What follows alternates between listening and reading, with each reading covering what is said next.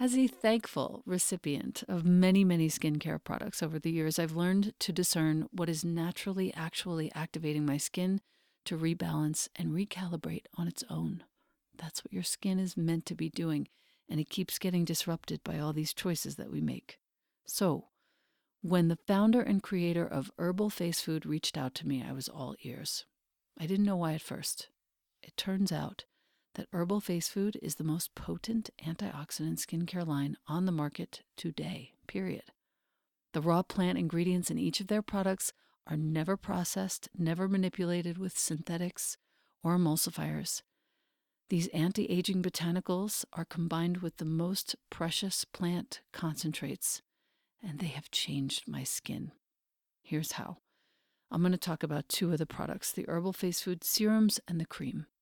The serums contain powerful phytoenzymes and antioxidants. These are activated and infused into your tissues. They hydrate and increase the resiliency of your skin, and they feel like they're plumping up your face.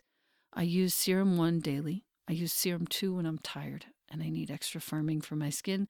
And I use the X, which is also known as the Cure, for a small patch of rosacea that flares up every now and again, which you cannot see because of these products. When you feed your skin with herbal face food, you will feel real live ingredients at work.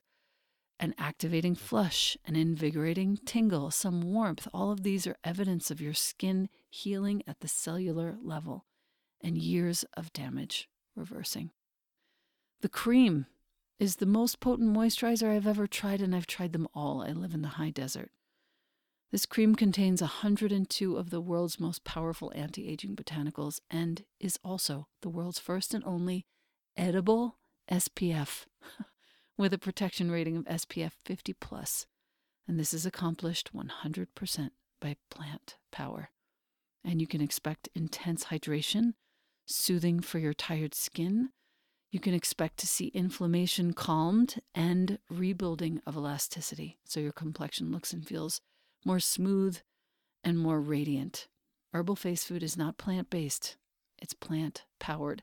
It has the highest rating on the ORAC anti aging scale. ORAC means oxygen radical absorbance capacity. I never knew what that meant before. The highest, over 30 million on that scale. By contrast, vitamin C in skincare rates under 100,000. Herbal Face Food is using all post consumer recycled materials and packaging. They use glass and aluminum, which is super easy to recycle as well. The products and packaging are 99% free of plastics. They contain no ingredients that involve the destruction or harm of any plant, animal, or marine life. These are 100% plants only, these products. These active concentrates are coming from the seeds, the fruits, the leaves, or the flowers of the plants only. These products have been a complete revolution for me. I know that you will love the way your skin looks and feels after using it, even for just a day or two. And the best part is that Herbal Face Food has offered us, you, my community, a code to receive 20% off forever, ever. The code is capital E L E N A 20. Once again, that's my name in all caps, Elena 20, 20. The site is herbalfacefood.com. The code is all caps Elena20. It's not just your first purchase, it's any purchase. You will love these products, and I am so grateful, Herbal Face Food, for the change that you have made in my life. Thank you. Welcome to the Practice You podcast. My name is Elena Brower.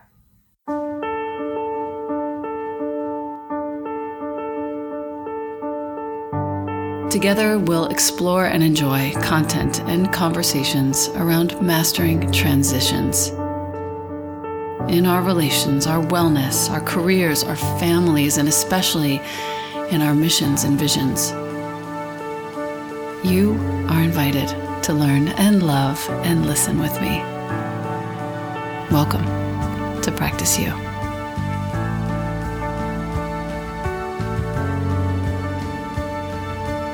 Welcome back to the podcast. I have with me a very old friend.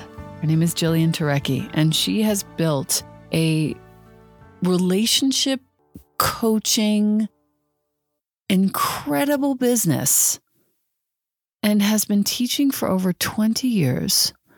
Her Instagram, which is kind of where I want you to go and poke around right now as you listen to us, is stunning, but don't get distracted. I just want you to look at her.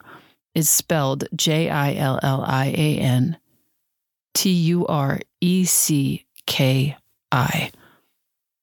I will share that she has been under the tutelage of Tony Robbins, um, world renowned family therapist Chloe Madanes.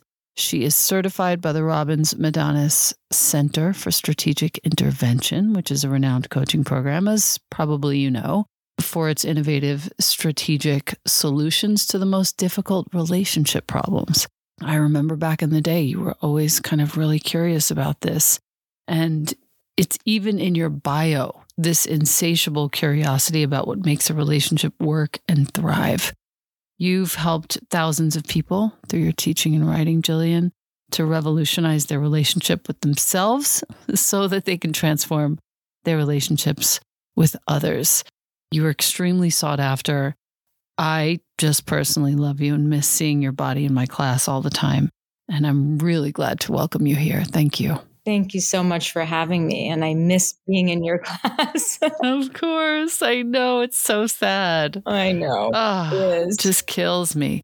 I want to start with this one post that you put up quite a while ago, back in January. What an amazing feeling it is when you can finally say to yourself, I'm so happy it didn't work out with them. Mm-hmm. I think that this is some medicine right here. And I want to start with that because I feel you've probably seen this time and time again the pain of heartache, of breakup, only to be followed by the utter sheer relief knowing that that breakup was super called for, needed, and medicinal for both the members of the couple. Can you speak to your own experience first of this understanding whether it's in a relationship of yours or perhaps with a client? Sure. Um, you know, I just remember my mom many years ago when I was like a teenager. I don't know, I was crying over some guy broke my heart. I don't even remember which one. And that's the point, you know? She's like, You're not going to even remember, you're going to barely remember this person's name in a few years. And you know, of course I remembered their name, but it was more just the point that she was trying to make.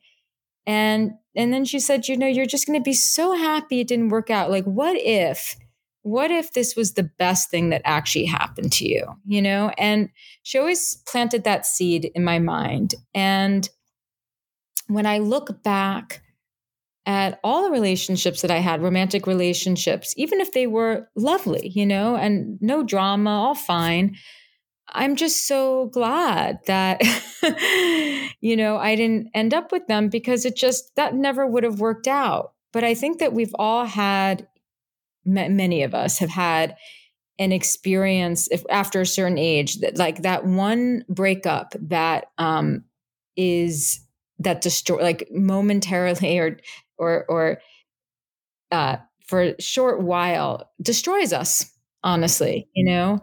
Where we just feel wrecked.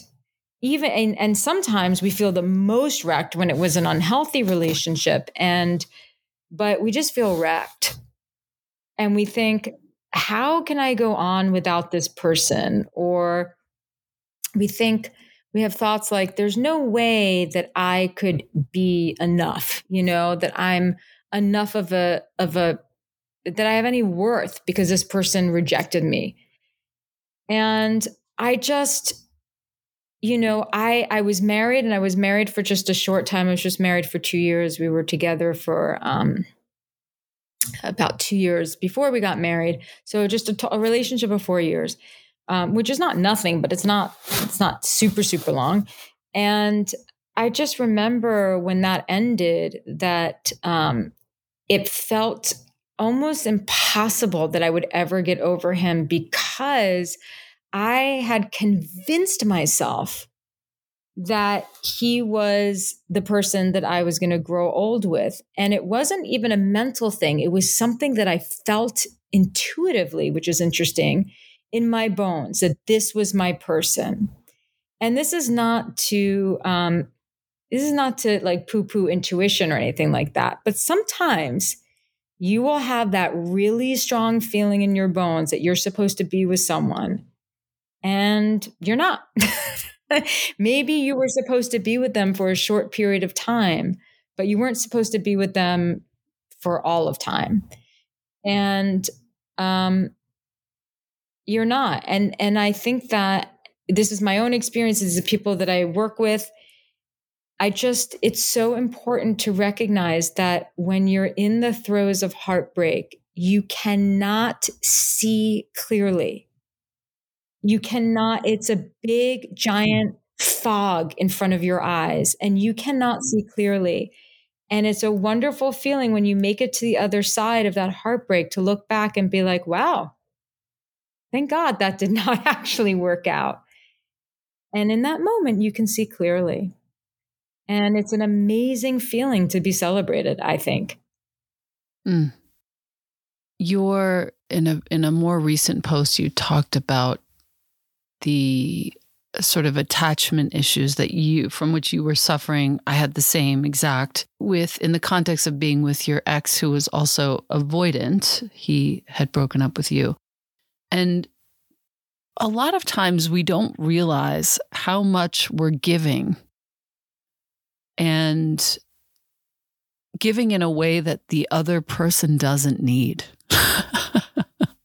it's so fascinating because and you articulate this really really well but we we think that we're doing everything that we can do and everything is is the right way that we think we need to do it. And then we realize that it was exactly the opposite of what that person had needed.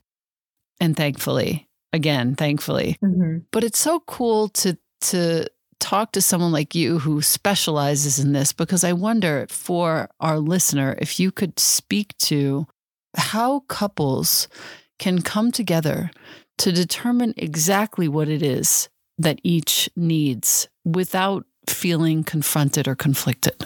Yeah, so important because we tend to, and this is just because we're not taught, we tend to give based on how we want to be given to and um and like you said we end up giving i mean so many people at the end of a relationship or even if they're in a relationship that's struggling like i give him everything or i give her everything and they're never happy. It's like well maybe you're not actually giving them what they need. So i suggest that um, I, I suggest that couples sit down with each other and have the conversation. It, it doesn't have to be confronting at all. It's just like, it's almost like they should, it, I think that they should interview each other.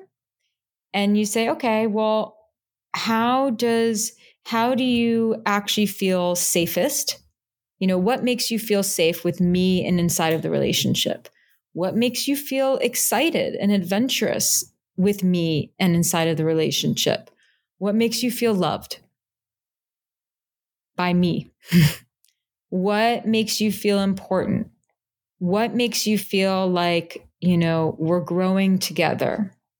And I think that if you hit those main points, and then the other person will say, well, when you do this, this is what actually makes me feel really important and appreciated and loved. When you do, when you do that, it makes me feel really safe. So instead of saying, instead of the conversation being surrounded or surrounding, you know, well, I don't want you to do that anymore, it should, the conversation to make it less confronting and actually more productive is when you do this, I feel really good. And so that's what couples, that's what we need to educate our partners with. Like we, we need, the partners need to educate one another and I say, sit down and have fun with it and just, and, and talk about it. And uh, if more couples did that, I'm telling you, less people would break up. Yep. I feel like there's a point that you made also in a post, and your posts are extremely valuable, which is why I started. I opened with telling telling our listener to go check Instagram. You point out in a post that no relationship is worth investing in if you have to lie to keep it. Mm. And I think this is a perfect segue from what you've just said because oftentimes we we lie to ourselves about what's true without actually checking in with the other person to say, hey, what would help you to feel safe, loved, and loving today? Mm-hmm. It's weirdly that easy. But you say this in one of your posts. The truth is, we have to be willing to lose our relationship in order to make it a relationship worth keeping. Yeah, this is all about tough conversations. Um, nobody wants to have hard conversations. It's like there's nothing wrong with you for wanting to avoid uncomfortable conversations. Nobody actually likes the uncomfortable conversations. Um, and when you are, you know, when you, when a person is incredibly terrified of losing a relationship, they're actually at a huge disadvantage. Look, when you love someone, you don't want to lose them. So that goes without say. But if you feel like you're not going to be able to live or function without them, that puts you at a very huge disadvantage because tough conversations like asking for what you need or asking them what they need, you know, asking them, like, how am I failing you? Not just, let me tell you how you're failing me and how can I do better? No one really wants to have those conversations because they rock the boat they can potentially rock the boat. Um, maybe they'll start an argument. Maybe it'll be, again, really, really uncomfortable. Maybe a, a whole other uh, can of worms will be opened as a result of that. One that has been, uh, it's the elephant in the room that's been for years or months neglected, but they have, but has to be looked at. So people are really afraid to rock the boat because if they feel like they rock the boat, they might lose the relationship or they might experience a lot of anxiety if they have a proclivity towards anxiety and just be really, really uncomfortable. But it's the avoidance of these important conversations that actually makes the relationship um, much more susceptible to injury. And so you have to be able to have these tough conversations because it's not going to be a relationship worth keeping if you don't. And so I always say, you know, if you're avoiding these conversations or you're afraid, you you have to sometimes rock the boat. And sometimes rocking the boat is you see your partner um, really derailing in some way in life. You know, like they're just not there, way off their path. And I believe that if you if you really want to be in a collaborative, thriving relationship, then you have got to tell your partner when they are messing up, not in a way that um, degrades them, not in a way that shames them, but in a way of in the way of just like, look, this is not working for you. For us, this isn't good. Like, we got to get you some help. Let's just say it's something like that. Um, and people are really afraid to do that, understandably, but you've got to rock the boat. Like, everyone says, uh, you know, there's a lot of talk out there about learning how to be an advocate for your needs. But in a relationship, you can't just be an advocate for your own needs. You have to be an advocate for your partner's needs and you have to be an advocate for your relationship. So mm. if something is happening, if something's going down, and you see, and you know it's not good for the relationship, you have to protect the relationship like it's your child and be like, this isn't even about me or you, honey. Like, this is about our relationship, and our relationship can't withstand this pressure. So something has to change. And this is often about being able to take on a leadership role in your relationship, which I really believe that both parties have to be able to. It's, I think leadership is very fluid. And I think that it has to, people need to be able to step up in their relationship if something is not going right, or if there's something that your partner is doing or not doing that's threatening the relationship. You better speak up because if you don't, this the the alternative is worse. And I think there's also this this option when you speak about leadership in the relationship there's also this option of realizing that your partner is having a really hard time month week year and you can take the helm knowing that when you're having a hard time at some point in the future, your partner will do the same for you. Absolutely. I really like that conversation. And it's one that I have with James pretty often because when we when one of us forgets to like help the other one out we realize that we're not we're not functional in that moment and we can come back to each other and figure out what the other one really needs absolutely you wrote down to this point a conscious relationship is not made up of two people free of their pasts a conscious relationship is created by two people who have studied their pasts and understand what patterns contributed to the dysfunction of their former relationships. When we pick a partner, we pick their story. So, as a conscious person in relationship, we're not only responsible for our chaotic, neglected inner child, but we're also responsible for helping our partner get a little lighter and heal from their story.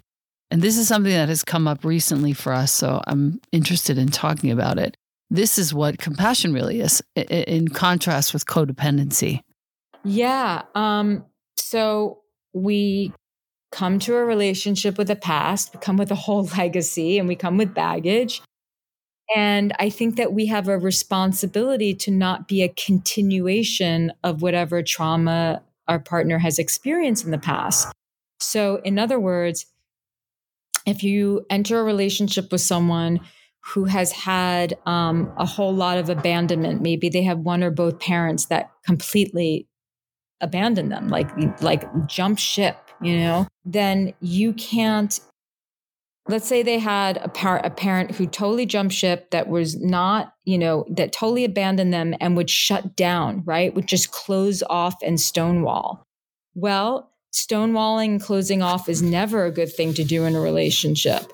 But if you're in a relationship with someone who's had a lot of trauma, maybe it was their parent, maybe it was past relationships, they were just like with so many people who did that to them. You better not do that to them. And, you know, like you just cannot, you have to figure your stuff out so that you do not do that for them. Let's just say they, um, and we're all responsible for our past and, and all of that. But I think that when we can be compassionate about towards what our partner has been through and to be pay be extra mindful to not trigger that in our partner i think is necessary and it's that and we're responsible for our triggers. Because then people will say, well, aren't we responsible for our triggers? Yes, it's not a but, it's an and. It's like, yes, we are, right? We are responsible for our triggers. And if we've got major abandonment issues, we've got to work on that. Because if we don't, we're going to, our partner is going to go to the other room and then we're going to cry abandonment, right? And that's right. ridiculous. you, you can't do that. But at the same time, it's if, if you enter a relationship, it's it's not so much about the individual anymore. It's like, yes, your individualism has to be preserved in order for the relationship to thrive, but you're also part of a couple now. And so if you're not going to collaborate and help each other heal and move forward and support each other in that, well, then you should be single and just stay as the individual. It's the way I see it. Right. Right. So interesting. I just wanted to acknowledge for our listener that we have in Jillian's background in Miami a little bit of jackhammering, but that seems to have stopped now. Yes, apologize for that. That just started. yeah, I don't I don't want to reschedule. I want to just keep going because I feel like we're in a really good spot in a good groove. Yes the one thing that I have noticed is when we consider our own triggers.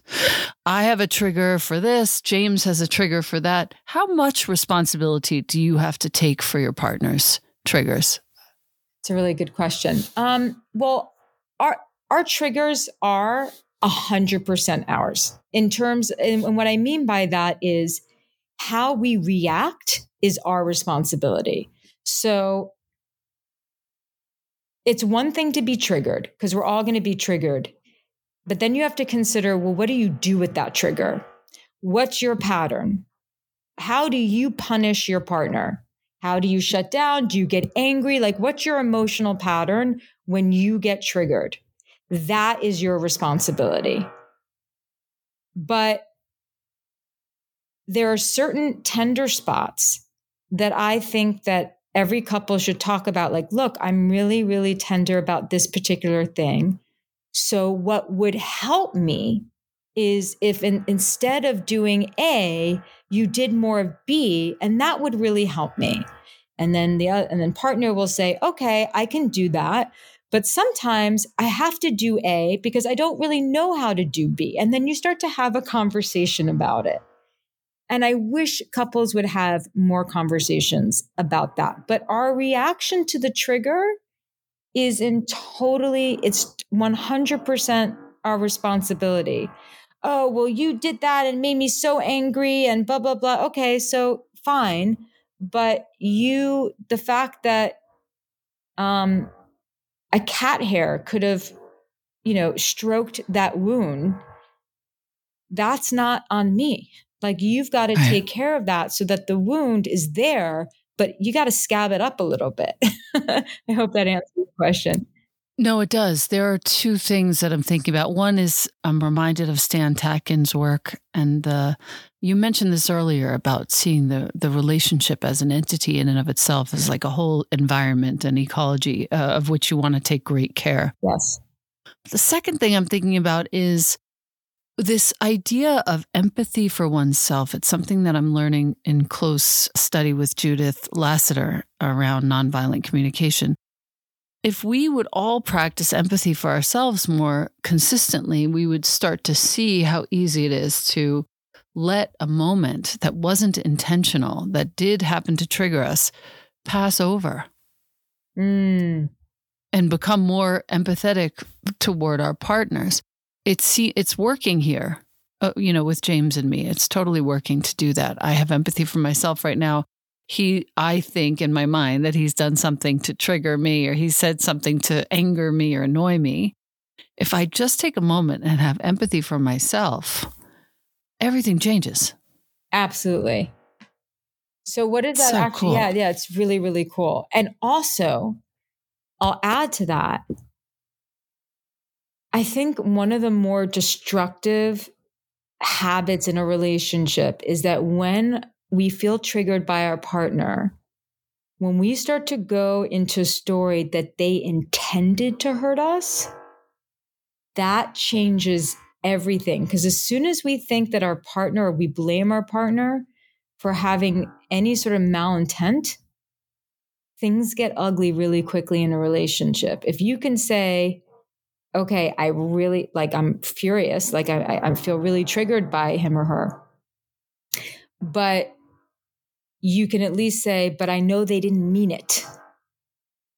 They didn't actually mean to harm me in that moment.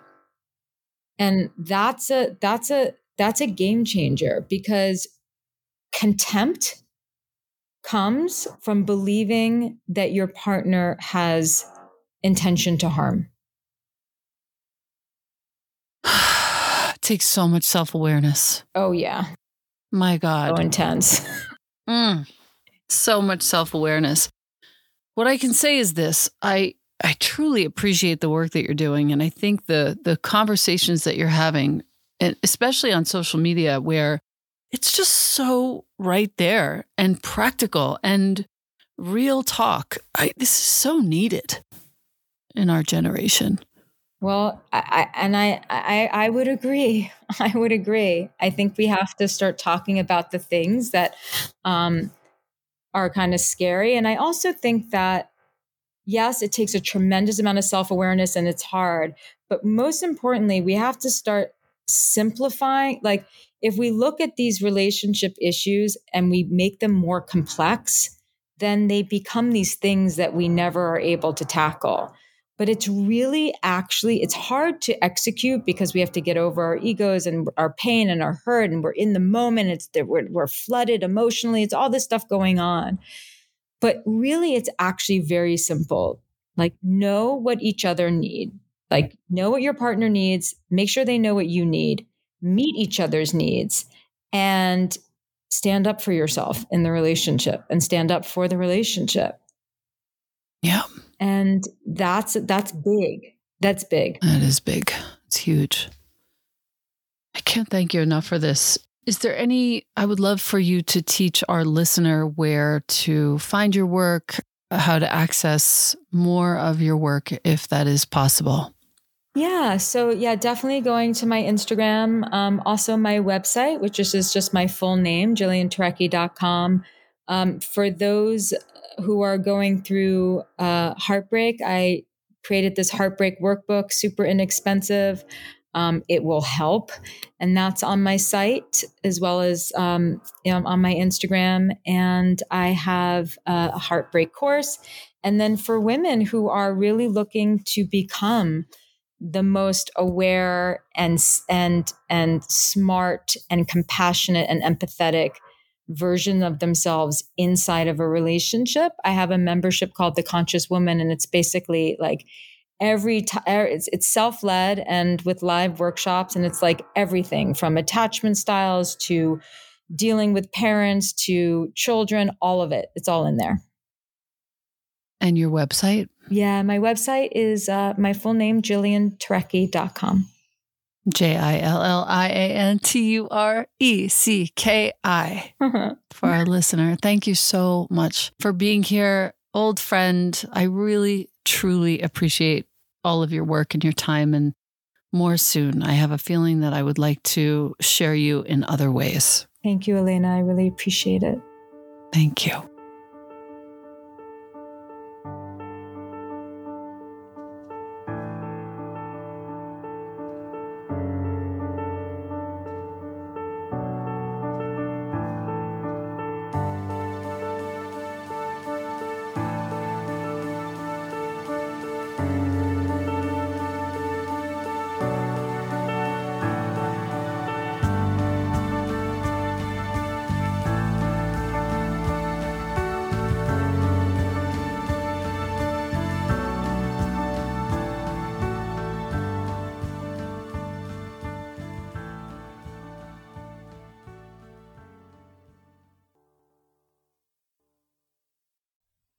Thank you, AG1, for sponsoring the Practice You podcast.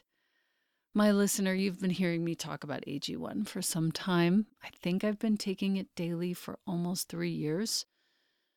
75 high quality vitamins, minerals, whole food sourced superfoods, probiotics, and adaptogens in one scoop in the morning. The best way to start your day supports your gut health, your nervous system, your immune system, your energy, recovery, focus, and longevity, the conversation of the moment. The taste is delicious. It's suitable whether you eat keto, paleo, vegan, dairy free, or gluten free. It contains less than one gram of sugar. No nonsense in here at all. It's a multivitamin that your body will actually absorb. If you are wanting to make an investment in your health and longevity, AG1 costs you less than $3 a day, far less expensive, and definitely less time consuming than many different supplements. Reclaim your health, arm your immune system with convenient, delicious daily nutrition. And since you listen to the Practice You podcast, Athletic Greens is giving you a free one year supply of immune boosting vitamin D and five free travel packs with your first purchase. All you have to do is go to athleticgreens.com forward slash Elena. Once again, that's athleticgreens.com forward slash E L E N A. Take ownership of your health, my listener. And thank you, Athletic Greens and AG1.